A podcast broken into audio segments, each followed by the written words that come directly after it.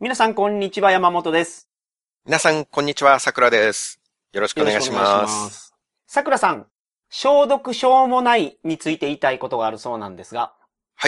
えはい。ー、前回の続きでございます。そうなんですよ。これ続きやから。はい。前回のやつ聞いてください。はい。だいぶちょっとね、長くなってしまいましたの で、一回切って、はいはいはい。はい。前編からそうおなんですよ聞。きください。はい。我々は15分の休憩をここに入れました。はい。そうですね。で、岡田奈々っていう名前に僕聞き覚えがあったんで、うんなんで知ってるんやろうと思って調べてみたんですよ。はい。わかりました。うん。あのー僕が子供の時やってたスクールウォーズに出てた女優さんが岡田奈々さんでしたね。はいあ。昔のアイドルさんですね。 うん。昔のっていう言い方をちょっとはばかったんですけど、僕。まあちょっと、 はい。失礼な表現になってしまったかもしれませんがそうですね。うんはいはいはい。滝沢先生の嫁はん役が岡田奈々さん。滝沢先生というのは、あの、スクールウォーズの先生です。どなたでしたっけ、それ。えっと、なんたら真治山下真司。ああ、そうう。そうそうそうそうそうそうそスクールウォーズって、あの、イソップとかが出てるう。。それです、それです、それです。はいはいはい。あの、俺は今からお前たちを殴るっていうやつですよね。 それそれそれ。はいはいはいはい、はい。懐かしテレビ番組とかでよく見ましたね。結構キャストすごいんですけどね、あれ。イソップのお父さんが、うんえっ、と、あの人、あのー料理する人、カジキマグロ釣ったりする人。たっちゃんですね。たっちゃん。誰って言うんですか、あれ。梅宮達夫さんです、ね。梅宮達夫さんで、お母さんが和田明子だったと思うんですよ。えー、中華屋でチャーハン作ってました、夫婦で。あんまり覚えてないです。スクールウォーズ。僕はちょっと世代じゃないんで、え覚えてるも何も見てないで すよ。あれ世代じゃないのかな、あれ。うん。山本さんより一世代下ですいからや、ね。そんなことないか僕ら。は。はい。はい。まあ、同姓同名ですね、岡田奈々さん。なるほど以前の岡田奈々さんと、確か共演してたと思いますよ。ああ、ダブル岡田7で。そうですうね。おーなるほど。はい。なるほど、なるほど。まあ昔よく、こち亀に名前が出てきてましたね、岡田奈々さん。ああ、なるほど。じゃあ、秋元治先生が好きやったんですかね。そうみたいですうんね。うんうん両津勘吉がよく名前出してましたね。なるほど。美人美代人といえ表ばとと。して。うんうんうん。岡田奈々と太田博美とおーなるほど。アグネス・ラムとかよく出てましたスねラ。ム。こち亀には。はいはいはい。うんうんうん。もう若いリスナーさんはもう今聞くのやめてるかもしれないですごよ。めんなさい。ここまでで。やってしもうた。はい、すいません。 うん。おっさんだけ残ってくれているっていうね。しまった。うん、なるほど。まあ、そういう岡田奈々さんもいたんですよ。はい。はい。の、まあ、話を挟んだ方がいいかなと思ったんですけれども、はいまあ、続きということでね、うんうんうん。またちょっとすみませんが、コロナの。前回消毒の話結局してないんで、ほとんど。そうですね。はい。はい。あの、まあ、トイレのうん噴光感染という話をちょっとしたんですけど、はいはいはいはいこの休憩中にちょっと調べてみましたら、やっぱりあの、イタリアの下水でうん。コロナウイルスが見つかったみたいですね。なるほど、なでるほど。 2019年に見つかったそうなんですよ。うん、2019年っていうとコロナがこんなに言われる前ってことですよね。うん、そうなんですよ。だから、結局世の中で騒ぎになるもっと前から、うん。コロナはもうヨーロッパにもいっぱいあったっていう。なるほど。で、まあ別の記事では、うん。まあ皆さん対策をしていると思いますが、はい。噴光感染という落とし穴もありますと。うん、うんうん。ここも注意する必要がありますと。はい。あまり知られていませんが、排便は咳や呼気とともにウイルスが拡散する主要経路。うんうんうん。実際感染者が使用したトイレ周辺で新型コロナウイルスが多数検出されていたデータもありますと。なるほど、なるほどの。で、まあ一応対策として、水を流すとき便器の蓋を閉めると。うん、うん、うん。ウイルスの飛散を防ぐためにトイレの水を流すときは必ず蓋を閉めてから行いましょはい、はい、はい、はい。う。まあ、となるとやっぱりその、ブワーって、まあ、ウイルス、トイレだからウイルスだけじゃないでしょうけど、コロナウイルスはじうんうんうんめいろんな大腸菌とか、はい。汚物そのものとかが結構水蒸気化して、ブワーって舞うってことですよねう。ん。そうですね。うんうんうんでそれがもう便器に付着してるから、はいあじゃあその便座便座に、特に蓋を閉めてやっどたら、どこかしこについてるような気はするんですけど。どこかしこそういう状態ですね。うん、うん。年末に大学の先生と飲みに行ったんですけど、はい、はい、はい。そ、の人はやっぱり噴光感染を意識してて、あの、居酒屋のトイレに行くときはマスクして行って、はい、はい、はいはい。あの、噴光感染って言われてるから、トイレも俺はマスクするんだって言って言ってましたね。うんうん気をつけてて。うんなるほど、なるほど、なるほど。 で、そのマスクを普通に机の上に置いて、そのままお話ししましたけど、なんかその、はいはいは空い港感染のその、うん付着を防ぐためにマスクつけてたやつを、そのテーブルの上に置いてはいはいはいっていうのが、うん。ええってちょっと思いましたけどね。 ちちょょっと、なんか抵抗がありましたけどね、さす がに。っうん。なるほどね。うん。ていう感じでして、はい。はい。まあそのスマホがそれと同じぐらい汚いっていうのはよく言われていて、うん、うん、うん、それ本当ですかっていう話なんですけれどうん。も、は。はいいはい。あ、そうですね。そこで前回終わりましたから。うん。まあエビデンスなしにスマホを悪く言うのは良くないですからね。はい。これ陰謀論で言ってるだけだったら、うん。名誉毀損でスマホに訴えられる可能性がありますからシね。リに怒られますよ、シリに。あ、アレクサに言われるわ。 アレクサだったらいいですけどね。なんでですかまあシリになんか、いや、便座と一緒にするなよって言われても、お前シリじゃねえかっていうことになるじゃないですか。 確かにね。シリ はまあ、便座と友達だからまあいいじゃないですか、そんな。そんないがみ合わなくたって、シリと便座はもう仲間ですかあーなるら、ほど仲良くしてくだなさいるよほど、なっるほてど。いう。確かに。訴えるとかちょっとやめてくださいよっていう。はいはいはい思はいまいすよねはい。うん。あんたシリなんやからって。そうですよ。うん。シリなのに何言ってんだって。便座と仲良くしなさいよ。はいはい。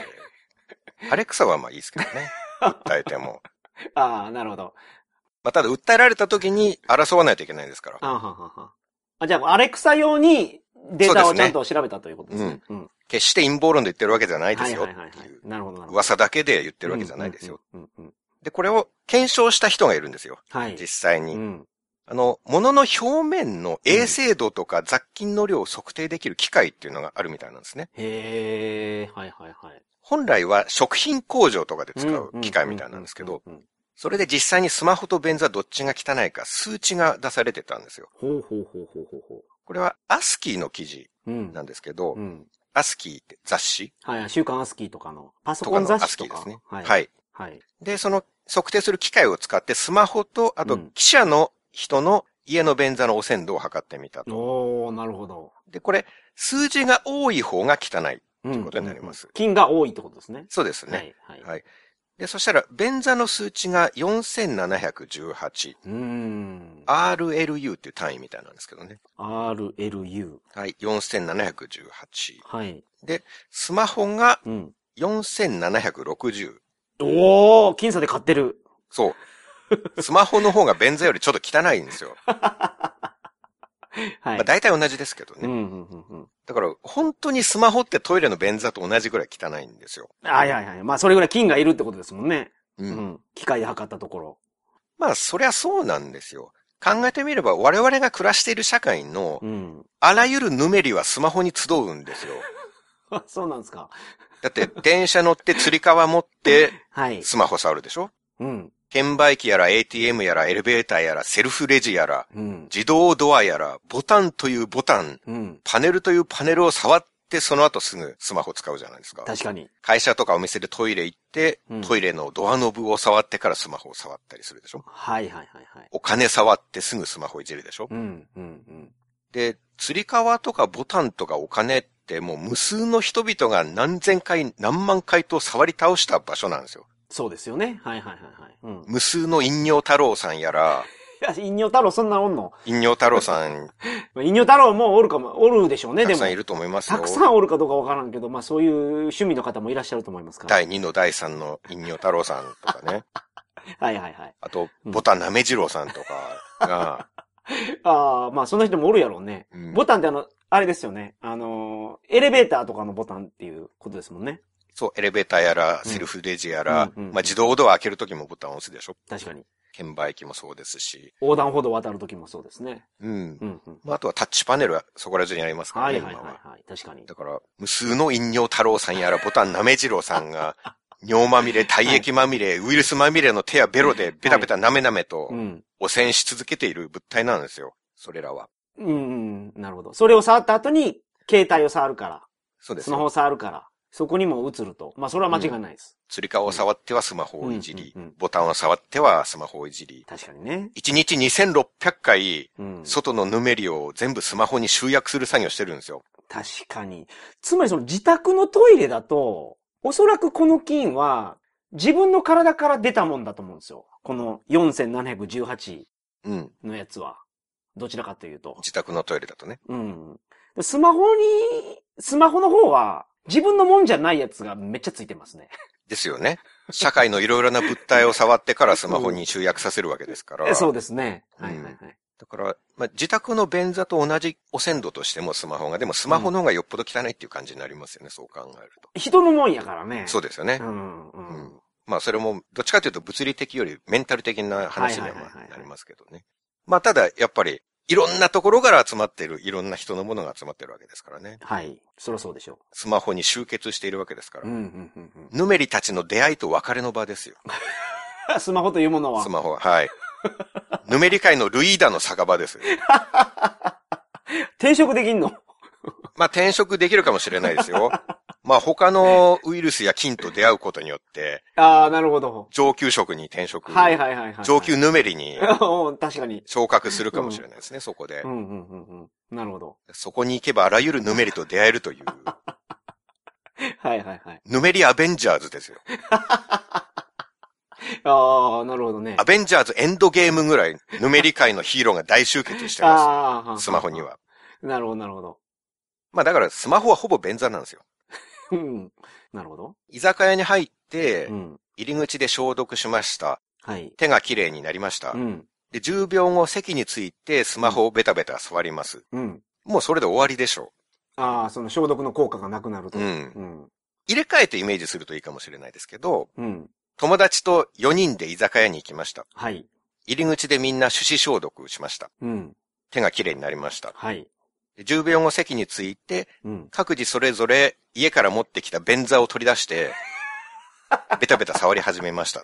ああ、なるほど。居酒屋のテーブルの上に使い込んだ4つの便座を置いて、ベタベタ触りながら飲み食いをしてますと。はいはいはい。まあこれ一瞬で消毒台無しになっていますよ ね。いや、うん。それはね。はい。料理が一品来るごとに便座を料理の上に掲げて写真撮って、なんならその場で便座を撫で回して SNS にアップしてう、んうんうんうんうん。で、その便座を撫でた便座ハ ンドを、便座フィンガーで飲んだり食べたりするわけですよ。はいはいはい。タッチパネルも触るやろうしね、それから。うん注文のために。そう、そうですよ ね。はいはいはいはい。うんお店も入り口でいちいち客に消毒を要請するぐらい、うん衛生面に気を使っているんだったら、うん。そもそもスマホを持ち込み禁止にするべきなんですよ。なるほど。消毒はさせるけど、スマホは持ち込んで OK、テーブルの上に置いても OK っていうのはおかしいと思うんですね。その金の数から考えてね。うんそうであすね。のー、消毒はさせるけど、家から便座持ち込んで OK、テーブルの上に便座置いて飲食 OK の居酒屋ってないと思うんですなよる。ほど。うん。出ていけ言われそうですね。言われますようんうね。んうんうん。4人できて、4人とも自分家四人ともの便座持ってきてるんでしょ。便座持ち込み、うダメだって言われそうでしょ。んダメだって言われそう。それだったうん。うん。便座持ち込み OK のお店見たことないですよね。はいはいはい。大抵の店ではお酒すら持ち込み禁止ですからね。うん。そうねお。酒がダメなのに便座はいいっていう、こういう道理はないと思うんですけどね。その観点もちょっとずれてるような気がしますけど。はい。でも実質便座持ち込みをみんなやってるんですよね。うん。うん。うん。便座持ち込んでいじりながら飲食するのに、その直前に一瞬消毒することに何の意味があるのか。うん。ことになるんですようん。うんなるほど。まあしかも、そのスマホ触った手で、うん。タッチパネルなり、うんテーブルなり、メニューなり、うん呼び鈴なり、お醤油なり、お皿なりはい、はいはいそうですよねお。箸なりも、ベタベタ触るわけじゃはないいではすいはか。い。まあ、その、そうですよね。その、食べるために注文しないといけない。それが全部スマホを触った手で行くわけですよ。そうですね。はいはいはい。だからもうお店にあるあらゆるものは便座なんですよ。その、スマホ、なんていうか、その、ぬめりの集いであるスマホを触った後に、うんあの、お店のものを触るから。そういうことです。はいスマホというルイーダの酒場 から、ヌメリたちが右へ左へと旅立っていくわけですよ。はいはいはいはい。ヌメリアベンジャーズがスマホを起点 にして、集合離散を繰り返し、はい。あらゆる備品に乗り移っていくんですうんよ。うんうんうん。ただ、まだ先があるんですけど、はい。あの、スマホと便座の汚染度を比較した記事って他にもあるんですよ。はいはいはい。その、アスキーさんだけじゃなくて。はい。はい。あの、スパでも同じ実験やってるんですよね。ほうほうほうほうほう。スパもまあ雑誌社。はいはいではすねい。うん。えースパでは編集部のトイレの便座を測定した。おー、なるほど。だからこれはいろんな人が複数人で使っている会社のトイレですねう。んうんうんうんうんうん。で、その便座の汚染度をまず測ったら、はい。 753だったと。うん。これ違う機械ですね。単位が違うから。どうなんですかね。単位は一緒なんですか ?RLU でしたっけ単位が書いてないので、数字だけだったんで、なるほどはまあさっきよりだいぶ数字が低いんですけど、うんまあもしかしたらアスキーの人の家の便座が蒸気をした汚さだったかもしれないですけどね。 あ、なるたほまど。たまアスキーの記者の人 が、もう尋常じゃない、まあそれこそ、はいはいふんにお太郎さんだったかもしれないですけどね。まあ、その可能性は、あの、まあうん、事件検証しないとわからないからね。まあ、まあ、そういう可能性もあるということですね。そうですね。はい。まあ、スパ編集部のトイレが綺麗ってことはないと思うんですよ。なんでですかだって雑誌の編集部で複数人が使うトイレなんて汚いじゃないですか。いや、どうかな。でも雑なん誌のか、編集部ですからね。そのビルだとビルメンテナンスの清掃とかが定期的に入ったりして、一般家庭より綺麗だったりするんじゃないかな。まあでも、その比較として測定するときに清掃した直後の便座を使わないと思うんで、確かに。確かに確かに。いろんな人があそうね代わる代わる使っはいはいはたい後で測ってうるんとう思うんんですようね。んうん。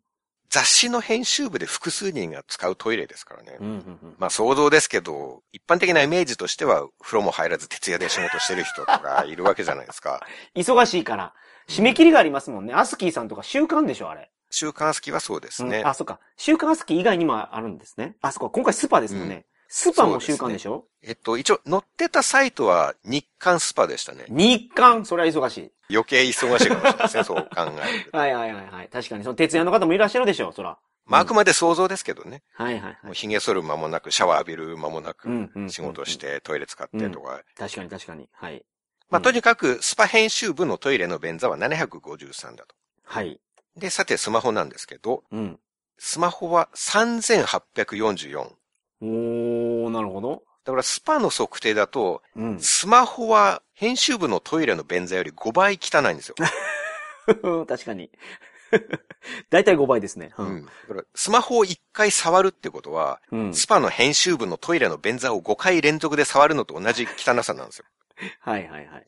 これも想像してみてください。うん友達と4人で居酒屋に行きました。はい。入り口でみんなで手指消毒しました。うん手。がきれいになりました。うん。で、10秒後席に着いて、各自それぞれカバンから便座を5個ずつ取り出して、うん。5個。あ、そうかそうか。5倍やからね。うんうん。で大道芸のように5つの便座を取り回しながらベタベタ触りまくっていると。あージャグリングを始めると。うん。そのぐらいの勢い で、右から左から触りまくっていると。便座をはいね。はいはいはい。うん編集部の便座をね。うんうんうんうん。これどう考えてもさっきの消毒意味ないんですよね。うん。そう考えるとね。居酒屋のテーブルに各自便座5個ずつ、合計20個の便座を置い て、はいはいはい。編集部のトイレの。そうしかも編集部の トイレの、編集部の便座ですよ。テーブルに20個置くんですよ、編集部のはいはいはい便座を。はいはいはいで。それをベタベタ触りながら飲み食いしてるんですよ。うんうんうん。で、その便座を撫でた便座ハンドで、うん。テーブルやらメニューやら、皿やらタッチパネルやら触って確かに。飲んだり食べたりする。うん。その、入り口で消毒を要請するほど衛生面に気を使ってはいるけど、うん。便座20個は持ち込んで OK っていう、 すごい矛盾だと思うんですけどね。そうね。はいはいはい。まあ、金の数から考えるとそうなりますもんね。うん。うん。便座20個持ち込み OK なら消毒もいらないと思うんですよ。 はいはいはい。さらにまだ続きがあるんですよ。ああ、なるほど。これはニューズウィークのうん日本版に載ってた記事なんですけど、はいはいはい。ニューズウィーク言ったらまたこれも権威が高い雑誌ですね。そうですね、信頼性が高いですね、はいはいはいはい。イギリスの保険会社が同じ調査をしたんですって。うーん、なるほど。で、今回はスマホ1台だけじゃなくて、はい。いろんな機種の平均を取って、うん。で、便座もいろんな家の便座の汚染度の平均を取ったんです。おー、なるほど。そりゃすごい。だから、まあ今までで一番数字の信頼度高いと思うんでうんすうよんね。うんうんうんうん N 数が多いからね。うん、そういうことですね。うんでこれは単位が違うんですけど、はい。 CFU とかいう単位で測定したそうなんですけど、 CFU、はい。 1平方センチメートルあたりの細菌の量だと。うん、うん、うん。あ、そっか。F がなんか、最近の、F から始まる単語がありましたよね。お、なるほフラど。ンジ、フランジとかいう、なんか、そんなんが。ジャームって言いません細菌って。ジャ、ジャムって言いますね。 F で始まるのもなんかあるんですね。いや、ないかもしれない。 ごめんなさい。あれ最近バクテリアジャムって書いてる。F から始まるやつなんかなかったっけか最近じゃないのかなごめんなさい。いや、なんもないです。忘れてくださはい。はい。忘れることはできませんけどね。い。いや、編集で消してくれたら忘れられるから。あ、コロニーフォーミングユニット。お、あの、細菌検査でうん使用される単位。うんうん。コロニーをフォームする。そうそうそうそう、ユニット。なるほど。フォーム、形作るやん。うんうん。その日本語の意味で言うと。なるほど。まあ、1平方センチメートルあたりの、その細菌の構造を構成する。そうでしょうね。単位がその1グラムあたりなのか1平方あたりなのかってなんか、例えば食品だと、クッキーの一かけらうんうん。を、ん中にどれぐらいいるかみたいなやつで、この単位を使うみたいですね。なるほどね。うんうんうんまあ、トイレの便座は、まあ、いろんなものを取った平均が 24CFU だったと。 24CFU。はい。ははいい。で、対してスマホの画面の平均値は 254.9CFU。うーん、なるほど。ということは、まあ、10倍。 10倍ですね。うんうんうん。ニューズウィークの記事にも、スマホ画面の方がトイレの便座より10倍以上汚いと、うん。はっきり書かれております。はい。なるほど。ニューズウィークで、しかもスマホと便座いくつもの平均を取った信頼できる数字ですからね。ニューズウィークですからね。ニューズウィークって定期購読、月の費用1万円以上したと思いますよ。ああ、それだけう質が高いっていうことです よね。ん。そうでしょうね。っていうイメージがあるな。うんうん。これ外国のやつが高いんや。日本のやつ海外のニューズウィークは高いんですね。高かったと思います。なんかあの、翻訳とかを勉強してる人はこれ使うんですよ。うんなるほどね。なるほど、なるほど。まあ24に対して254。はいはい。まあ、10倍以上とはっきり書かれていると。うん、うん、うんうん。まあ、これも想像してみてください。はい。友達と4人で居酒屋に行きました。 はい。入り口で手指消毒しました。うんうんうん手がきれいになりました。はい。 10秒後席に着いて、はい。各自それぞれカバンから便座を10個ずつ取り出 して、テーブルに合計うん40個の便座を並 べて、はいはいはい。ベタベタ触りながら飲み食いしてるんですよ。うんうんうんうん。その前の手指消毒いりますなるほどね。居酒屋に1人10個ずつ使用済みの便座を担いでいって、 はい。 4人ですって言って、あ、では手の消毒お願いしてよろしいですかわかりました。はいはいはい。みんなシュッシュやって、うん。はい、消毒しました。うん。で、すぐまた便座を一人10個ずつ抱えて席につ いて、各自10個ずつ計40個の便座を巧みに操りな がら、お疲れとか言いながら飲み食いするんですよ。はいはいはいはい。入る料理が来たら全員便座を抱えて、料理の周りに計40個の便座を掲げて写真を撮るんですよ。あ、なるほどなるほど。使用済み便座ですよ。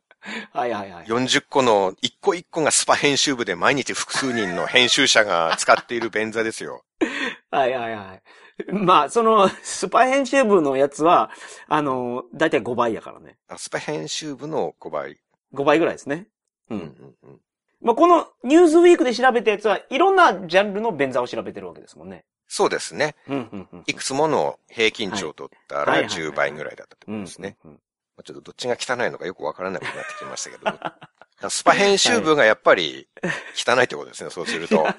イギリスで採取した平均値の2倍、スパ編集部が汚いっていうことになりますね、そうするとね。でまあ、まあ、それがどういうあれなのかわからないですけど、まあ、単位が違いますからあれですけど、まあでも、スマホがこんなに汚れてるん、汚れてるから、こんなに菌ついてるんですね。そうですね。イギリスの平均的な便座と比べたら10倍スマホの方が汚いっていう。はいはいはいはいうん。その便座10個を常時撫で回し続ける途中で一瞬消毒を挟むこと に何の意味があるんだっていう。ああ、そういうことですか。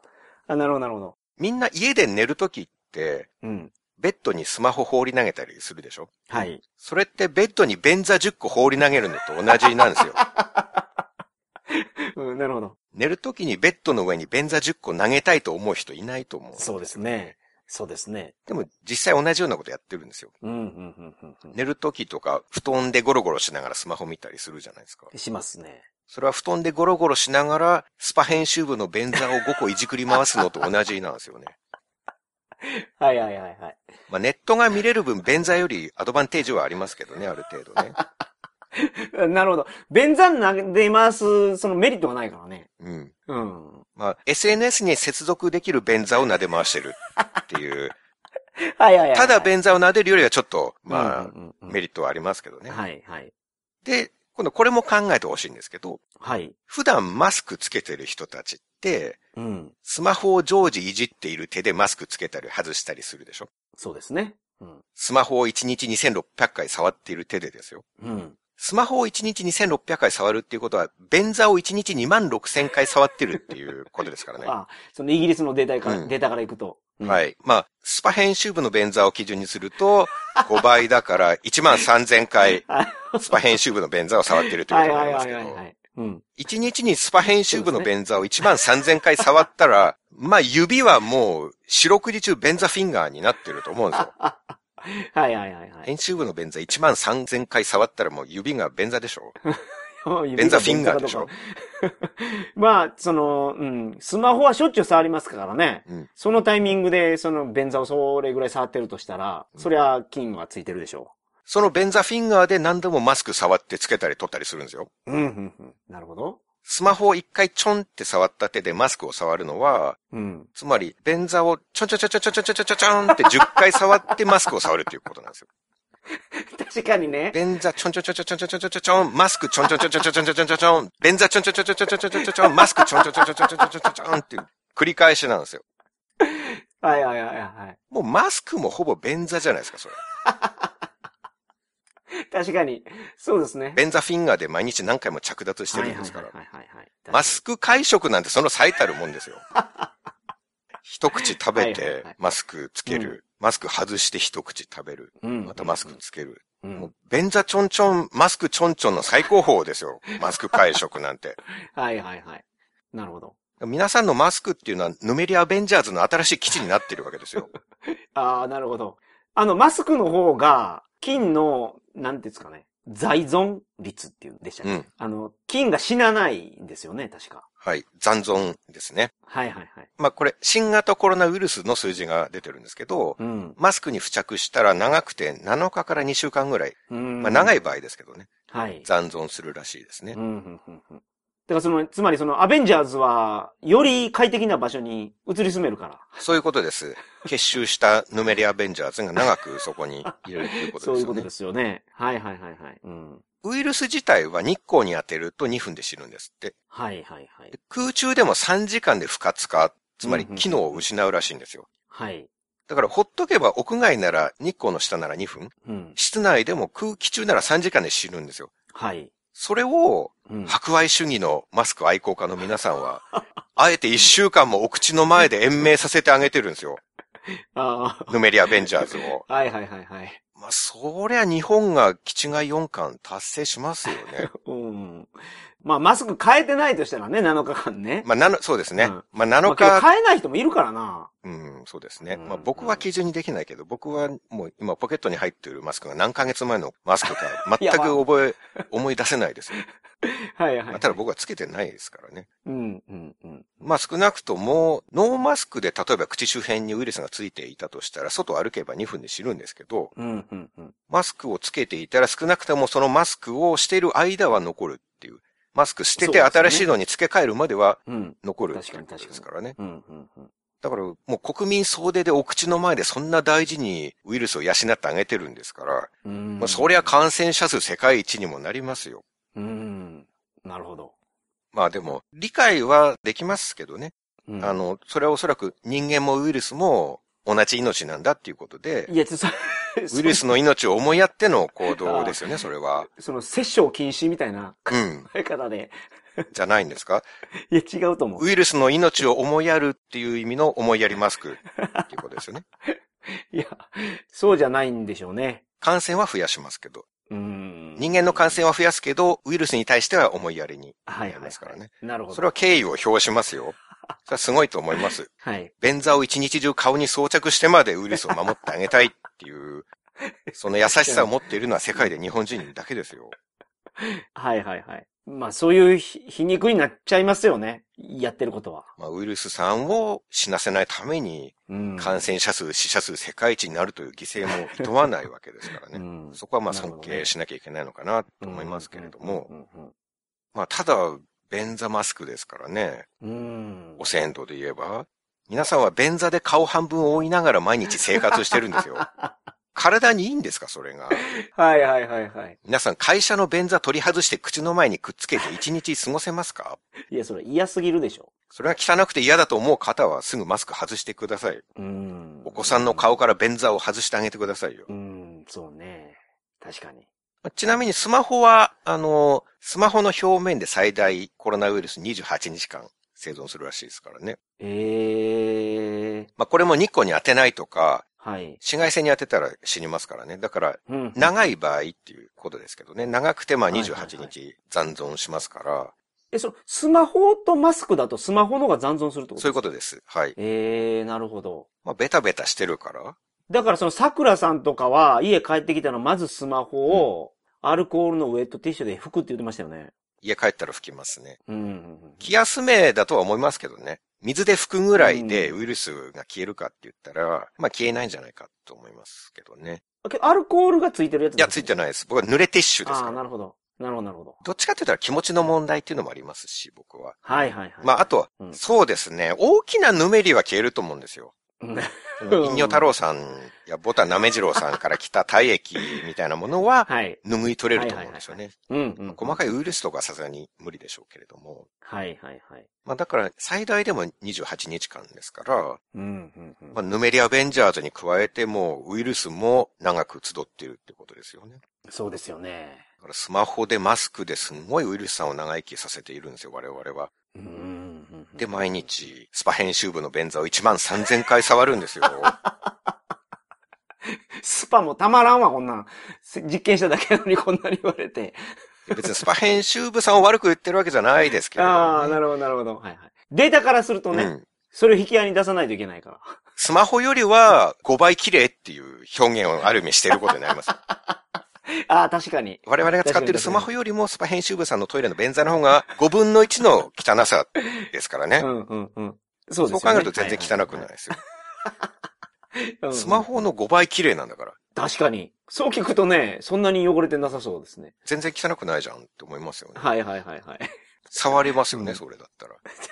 スパ編集部さんの便座、ああ、触そっうでてもすいいよっね。ていう感じになうりんうまんすうよんね。うんうん。まあだからその、スマホが汚いというのは、都市伝説的に聞いてましたけど、うん。こういうデータを見ると、あやっぱりつきまくってるんやなと。そうで。すよね。まあ理由の考察は桜さんがしてくれましたけど、うん確かにそれはそうですね。そりゃそうですスマホよ。そんなに触るんやから、うんあらゆるところで。で、まあ、ほとんどの皆さんは家に帰って濡れティッシュでスマホを拭きもしないわけでしょうんうんうんうん。だから皆さんは、スパ編集部のトイレの便座を5個毎日持ち帰って、家でベタベタ触ってるっていうことなんですよ。うんうんうんうん。もう皆さんの家にそれぞれスパ編集部の便座が5個あるっていうことなんですよ。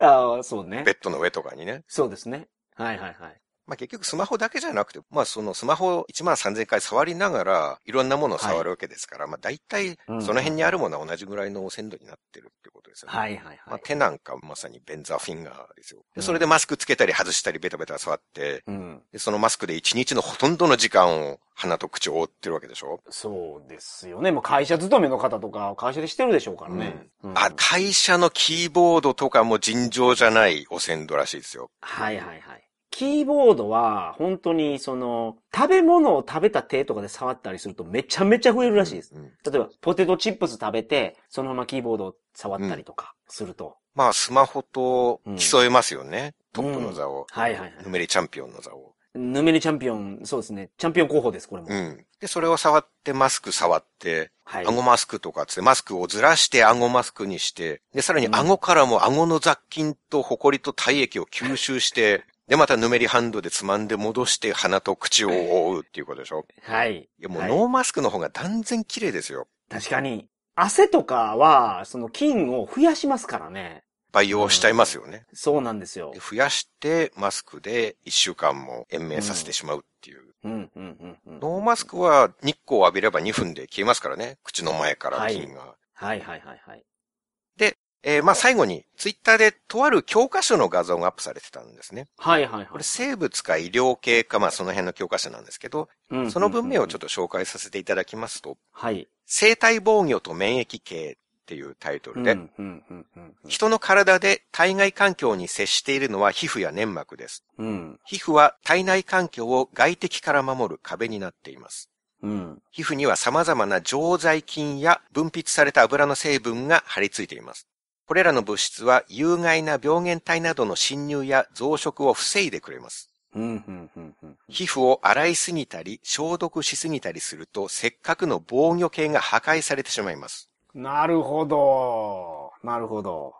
まあだから意味がないを通り越して、うん一日何回も消毒している人って皮膚の防御系を破壊してるっていうことになるんですよね。なるほど、なるほど。確かに。その清潔にするのはいいかもしれんけど、やりすぎたら逆になると。そうですね。うん。だから、まあ、編集部の便座を触っているからこそ、たくさん消毒したいっていう気になって、うん何回も消毒するっていうのはもう逆効果なんですよね。なるほど。皮膚の防御系を破壊して、うん。外敵から守る壁を壊しているっていうことですかうらね。んうんうんうんそれで体弱くして、消毒スプレーを作ってる会社をただ無意味にボロ儲けさせてるだけっ ていうことなんですよ。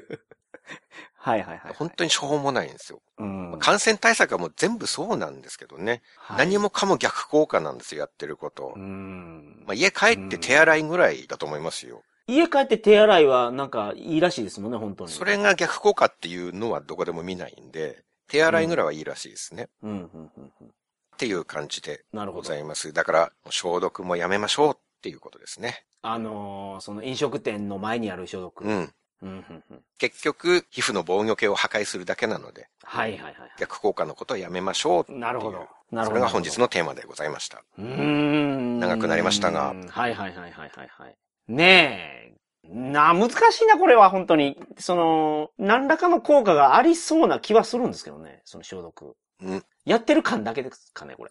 まあ、どっちかっていうと気分の問題で、まあまあ、気分の問題が一番大きいですよね、これ絶対。うん、お店もなんか対策やってますよ。あ、この店は対策やってるから食べに来ても大丈夫やって思ってもらえそうじゃないですか。あまあ、それは当然あるでしょうね。うんうんうんうんまあ、飲食店の対策というのは全部それだと思いますけど、結局のところは。まあ、あ全そう部でっすてねことはないまか。あ本気でこう感があるんだってやって本る気で店主もまあ、いるでしょうね、それは。ああ、なるほど。そういう方もいらっしゃるけど。うんあとは気持ち的に、うん。まあ、便座を2万6千回触る途中で1回消毒をすれば、その後の100回ぐらいはもしかしたらリセットできるかもしれないってあ あ、なるほど。なるほど思うとすれば、ちょっと気持ち的には楽になるかもしれないですよね。はいはいはい。なんかセーブポイントでセーブしたみたいな感じで。 うーん。まあちょっとよくわかんなかったけど。ちょっと綺麗になるから。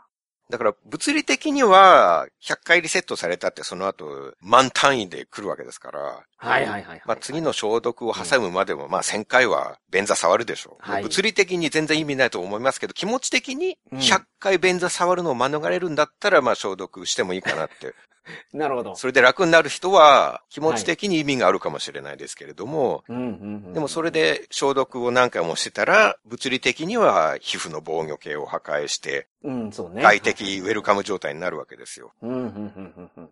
はい。スマホを洗わずに家で使ってるんだったら、うんそれができるんだったら消毒にこだわるの意味わからないですよねっていう感じですね。そうですね。なるほどなるほどなるほど。その矛盾した衛生意識何なんですかって。うん、うんうん思いますうんうんなるほど。ということで、今回は以上でございます。そうですか。はい。それでは皆さんまた再来週。さよなさよなら